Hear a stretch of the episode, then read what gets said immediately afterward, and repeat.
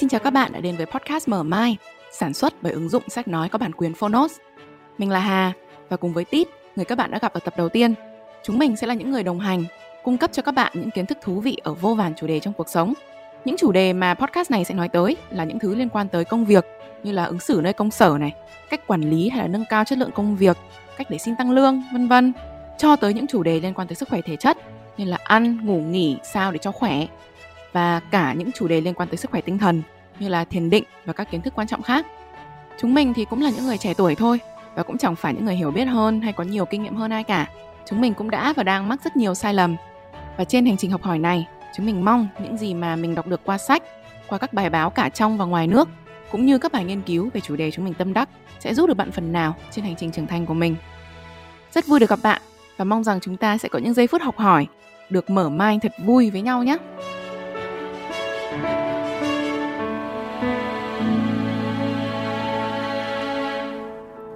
Chủ đề ngày hôm nay mình muốn giới thiệu cho các bạn nghe ban đầu thì có thể mang tính hơi hàn lâm và mang tính sách vở, nghiêm túc một chút.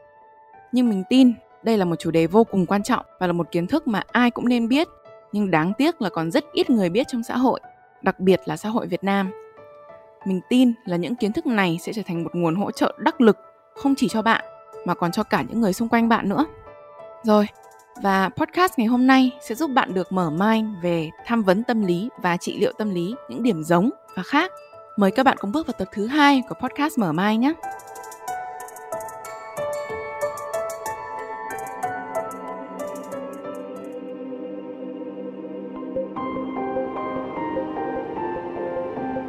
Bài báo ngày 2 tháng 3 năm 2022 của WHO về sức khỏe tinh thần đã nói rằng số người được chẩn đoán với những rối loạn cảm xúc như trầm cảm và rối loạn lo âu đã tăng 25% trên toàn cầu từ khi đại dịch Covid-19 xuất hiện.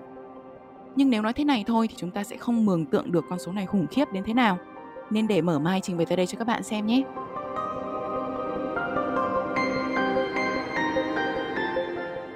Năm 2019, con số người được chẩn đoán với trầm cảm trên toàn thế giới được WHO ghi nhận là khoảng 280 triệu người. Và chỉ trong 2020, con số này đã tăng lên 25%, tức là 280 triệu nhân 25 chia 100 bằng 70 triệu người. Vậy là gần bằng dân số của Thái Lan rồi đấy. Ngoài những ảnh hưởng về sức khỏe thể chất, các chuyên gia về sức khỏe cũng đang quan ngại về những tác động lên sức khỏe tinh thần của đại dịch. Nhu cầu nhận được sự hỗ trợ chuyên nghiệp và việc nâng cao ý thức về sức khỏe tâm lý đang trở nên cấp thiết hơn bao giờ hết. Tuy nhiên, những kiến thức về sức khỏe tinh thần trong xã hội còn vô cùng hạn chế liệu bệnh viện tâm thần là nơi trốn duy nhất để bạn lui tới, nếu có khúc mắc về tâm lý? Liệu tất cả những căn bệnh tinh thần đều yêu cầu sự điều trị với thuốc? Câu trả lời là không. Khi nói tới những rối loạn tâm lý, điểm đặc biệt so với những rối loạn thể chất nằm ở việc những người có chúng không nhất thiết phải tìm tới bệnh viện hay phải uống thuốc ngay lập tức để bắt đầu quá trình hồi phục. Tham vấn tâm lý, counseling và trị liệu tâm lý, therapy là hai hướng đi khác có thể được cân nhắc cho người có khúc mắc hoặc rối loạn tinh thần khi họ muốn tìm tới sự trợ giúp trước nhất của một chuyên gia nhưng chưa sẵn sàng với phương án dùng thuốc. Tuy nhiên, tham vấn tâm lý và trị liệu tâm lý là gì? Đâu là điểm khác biệt của hai hình thức hỗ trợ này? Và làm thế nào để bạn hoặc người thân nếu có nhu cầu có thể quyết định được hình thức hỗ trợ phù hợp nhất với mình? Cùng mở mai khám phá những câu hỏi đó trong podcast ngày hôm nay nhé!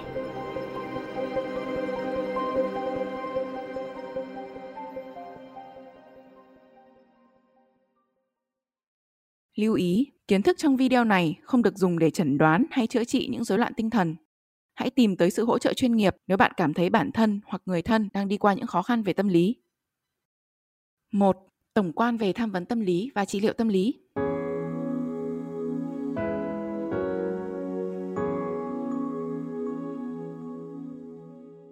Nhìn chung, đặc thù nghề nghiệp và chuyên môn của tham vấn tâm lý, counseling và trị liệu tâm lý, therapy có rất nhiều điểm tương đồng Cách những chuyên gia này được đào tạo cũng có thể dựa trên nhiều nền tảng lý thuyết tâm lý học giống nhau. Tuy nhiên, vẫn có một vài sự khác biệt giữa tham vấn tâm lý và trị liệu tâm lý, và những sự khác biệt này có thể giúp bạn trong việc lựa chọn hình thức hỗ trợ phù hợp nhất cho mình. Tham vấn tâm lý, counseling psychology là gì? Theo APA, Hiệp hội Tâm lý học Hoa Kỳ, tham vấn tâm lý hay tên tiếng Anh là counseling psychology có định nghĩa như sau. Tham vấn tâm lý là một chuyên khoa thực hành tổng quát và cung cấp dịch vụ y tế về tâm lý học chuyên nghiệp. Thực hành tham vấn tập trung vào cách con người hoạt động trong mối quan hệ với bản thân và người khác ở mọi lứa tuổi. Tham vấn tâm lý giải quyết các mối quan hệ về tình cảm, xã hội, công việc, trường học và sức khỏe thể chất mà một người có thể có ở các giai đoạn khác nhau trong cuộc sống. Thực hành này tập trung hơn vào những căng thẳng ở thời điểm hiện tại và các vấn đề nghiêm trọng hơn mà một người đang đối mặt với tư cách cá nhân và như một phần của gia đình, nhóm và tổ chức. Như vậy, tham vấn tâm lý là một thực hành chuyên nghiệp, tập trung hơn vào những khó khăn thường thấy trong cuộc sống như sự tự ti, sự mất mát, vấn đề về hình ảnh cơ thể, các vấn đề khác của trẻ em và thanh thiếu niên, vân vân. Hoặc các vấn đề trong mối quan hệ như tình cảm lãng mạn, vợ chồng, cha mẹ và con cái. Điểm đặc biệt của tham vấn tâm lý là mỗi người chuyên gia có thể tập trung vào chuyên môn riêng. Ví dụ như một người tham vấn hôn nhân, marriage counselor sẽ được đào tạo để tập trung vào những vấn đề của một cặp đôi đã kết hôn và sẽ không phải lựa chọn tốt nhất nếu bạn là một thiếu niên tuổi teen đang gặp vấn đề bắt nạt tại trường học. Trị liệu tâm lý therapy là gì? Trị liệu tâm lý therapy được APA định nghĩa như sau: Trị liệu tâm lý là một phương pháp điều trị hợp tác dựa trên mối quan hệ giữa một thân chủ và một nhà trị liệu. Một nhà trị liệu cung cấp môi trường hỗ trợ cho phép thân chủ trò chuyện cởi mở với một người khách quan, trung lập và không phán xét. Hầu hết các liệu pháp tập trung vào các cá nhân, mặc dù các nhà trị liệu tâm lý cũng làm việc với các cặp vợ chồng, gia đình và nhóm. Trong trị liệu tâm lý, các nhà trị liệu giúp thân chủ ở mọi lứa tuổi sống hạnh phúc hơn, khỏe mạnh hơn và hiệu quả hơn. Các nhà trị liệu áp dụng các kỹ thuật dựa trên sự nghiên cứu để giúp thân chủ phát triển các thói quen hiệu quả và lành mạnh với cuộc sống của mỗi người. Sẽ có nhiều cách tiếp cận khác nhau trong trị liệu tâm lý, ví dụ như là liệu pháp nhận thức hành vi, giao tiếp giữa các cá nhân, tâm lý động lực học hay là trị liệu nghệ thuật, vân vân để giúp thân chủ vượt qua những vấn đề của mình.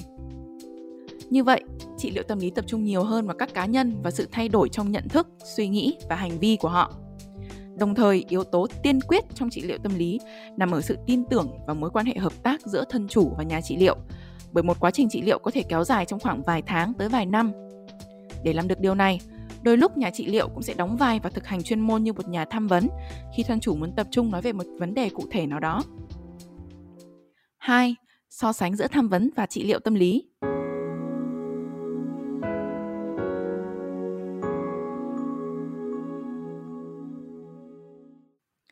Chúng ta vừa tìm hiểu những định nghĩa cơ bản của tham vấn và trị liệu tâm lý. Như đã giới thiệu lúc trước, hai hình thức hỗ trợ này đều có những điểm rất giống nhau và đôi lúc chúng có thể hòa vào làm một. Tuy nhiên, vẫn có những khác biệt nhất định giữa hai hình thức này. Trang web Mental Health Map, một nền tảng kết nối giữa các nhà tham vấn, trị liệu và các thân chủ tại Mỹ, đã chỉ ra những khác biệt sau.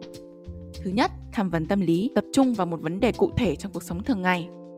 Trị liệu tâm lý tập trung vào cá nhân như là cách suy nghĩ, nhận thức, những suy nghĩ ẩn sâu trong tiềm thức dẫn đến một lối hành xử nhất định, vân vân. Ví dụ, nếu bạn mắc trầm cảm và đi trị liệu, nhà trị liệu có thể tìm hiểu cách trầm cảm ảnh hưởng tới cuộc sống của bạn, cung cấp cho bạn một vài công cụ và cùng bạn lên chiến lược để ứng phó với trầm cảm, giúp bạn dần cảm thấy tốt hơn. Tham vấn tâm lý, thời gian làm việc cùng nhà tham vấn cũng có hạn. Ví dụ, trong X số buổi, tùy vào gói hỗ trợ khách hàng có thể chọn. Trị liệu tâm lý, người đi trị liệu tâm lý thường sẽ đi trong một khoảng thời gian dài và không cố định ngày kết thúc.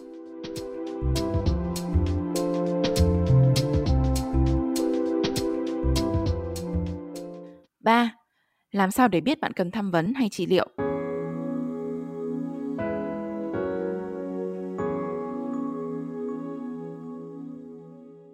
Dựa vào những kiến thức chúng ta vừa khám phá với nhau, có thể nói việc chọn làm việc với một nhà tham vấn hay một nhà trị liệu được quyết định rất nhiều bởi tính chất vấn đề và nhu cầu của bạn. Tạp chí Healthline đưa ra một số nhận định dưới đây để giúp bạn cân nhắc làm việc với một nhà tham vấn hay một nhà trị liệu. Thứ nhất, bạn cần giúp đỡ trong thời gian ngắn hay dài. Nếu bạn đang gặp một vấn đề mang tính hiện tại, ví dụ như là bất đồng trong hôn nhân mà không thực sự tới từ những rối loạn tâm lý có sẵn hoặc ẩn sâu từ quá khứ, làm việc cùng một nhà tham vấn có thể sẽ là lựa chọn tốt nhất đối với bạn. Tuy nhiên, nếu bạn đang gặp những khó khăn cả trong cuộc sống cá nhân và trong giao tiếp với những người khác vì một trải nghiệm sang chấn trong quá khứ hay một vấn đề kéo dài quá lâu mà không được giải quyết, việc trị liệu có lẽ sẽ giúp ích hơn cho bạn. 2. Quyết định nhà tham vấn và trị liệu dựa vào chứng chỉ và lai lịch. Nếu bạn biết mình đang có vấn đề gì cần sự giúp đỡ, ví dụ như rối loạn lo âu, trầm cảm, rối loạn lưỡng cực hoặc vấn đề về sự bất hòa trong gia đình, quan hệ cha mẹ và con cái hay quan hệ trong hôn nhân bạn có thể tìm những chuyên gia với bằng cấp và lai lịch đào tạo về đúng vấn đề bạn đang gặp. Ở Việt Nam, những chuyên gia tâm lý được đào tạo bài bản và chính quy thường sẽ ghi chuyên môn và đào tạo của họ ở trang web cá nhân của bản thân, nơi thông tin liên lạc của họ được nhắc đến. Hãy chú ý tìm hiểu kỹ về lai lịch đào tạo và chứng chỉ hành nghề của người bạn đang muốn hợp tác cùng, bởi tìm sự hỗ trợ tâm lý từ những người không được đào tạo bài bản có thể gây nguy hiểm rất lớn cho sức khỏe tinh thần của bạn. 3. Số tiền và địa điểm của bạn. Ở Việt Nam, tham vấn và trị liệu tâm lý chưa được đưa vào danh mục hỗ trợ của bảo hiểm y tế. Vì vậy, chi phí cho tham vấn và trị liệu tâm lý vẫn còn ở mức cao so với thu nhập bình quân trên đầu người. Đồng thời, làm việc cùng những chuyên gia có trụ sở thuận tiện cho việc di chuyển từ khu vực bạn sống cũng là một yếu tố quan trọng cần cân nhắc nếu bạn chọn việc tham vấn hoặc trị liệu trực tiếp. Về chi phí, một số nhà trị liệu có sliding scale, một hệ thống với nhiều mức giá khác nhau cho mỗi buổi trị liệu mà chất lượng và thời gian không đổi. Ví dụ, sliding scale của một nhà trị liệu có thể mang giá 650.000 đồng tới 2 triệu 500.000 đồng cho một buổi trị liệu với khoảng thời gian và sự tận tâm không thay đổi. Thân chủ có thể chọn mức giá phù hợp với số tiền bản thân có thể chi trả được. Mục đích của sliding scale là nhằm giúp việc tham vấn và trị liệu được tiếp cận với nhiều đối tượng nhất có thể. 4. Tham vấn hoặc trị liệu trực tuyến. Trong thời điểm dịch bệnh như hiện nay, việc có mặt tại văn phòng của một nhà tham vấn hay trị liệu có thể không đơn giản. Vì vậy, việc chọn một chuyên gia được đào tạo và có thể cung cấp dịch vụ trực tuyến cũng là điều nên được cân nhắc khi bạn muốn chọn một nhà tham vấn hoặc trị liệu.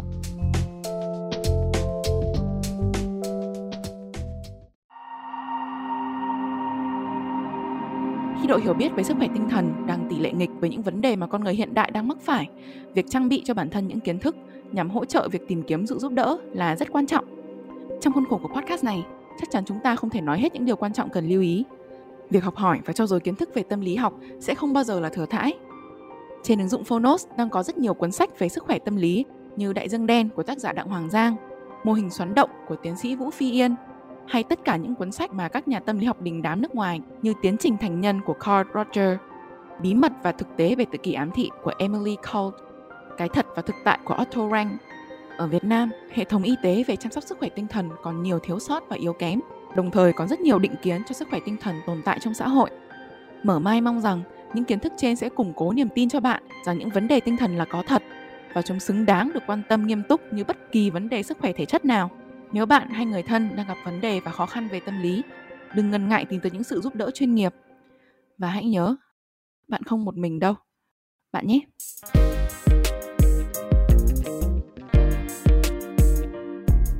Podcast Mở Mai được thực hiện bởi Phonos, ứng dụng âm thanh số với sách nói có bản quyền, tóm tắt sách, ebook, thiền định, chuyện ngủ và nhiều nội dung phong phú khác. Ngoài podcast, bạn có thể theo dõi chúng mình trên kênh YouTube và TikTok Mở Mai. Mở gạch ngang Mai M I N D. Cảm ơn bạn vì đã lắng nghe và hẹn gặp lại bạn ở những tập tiếp theo.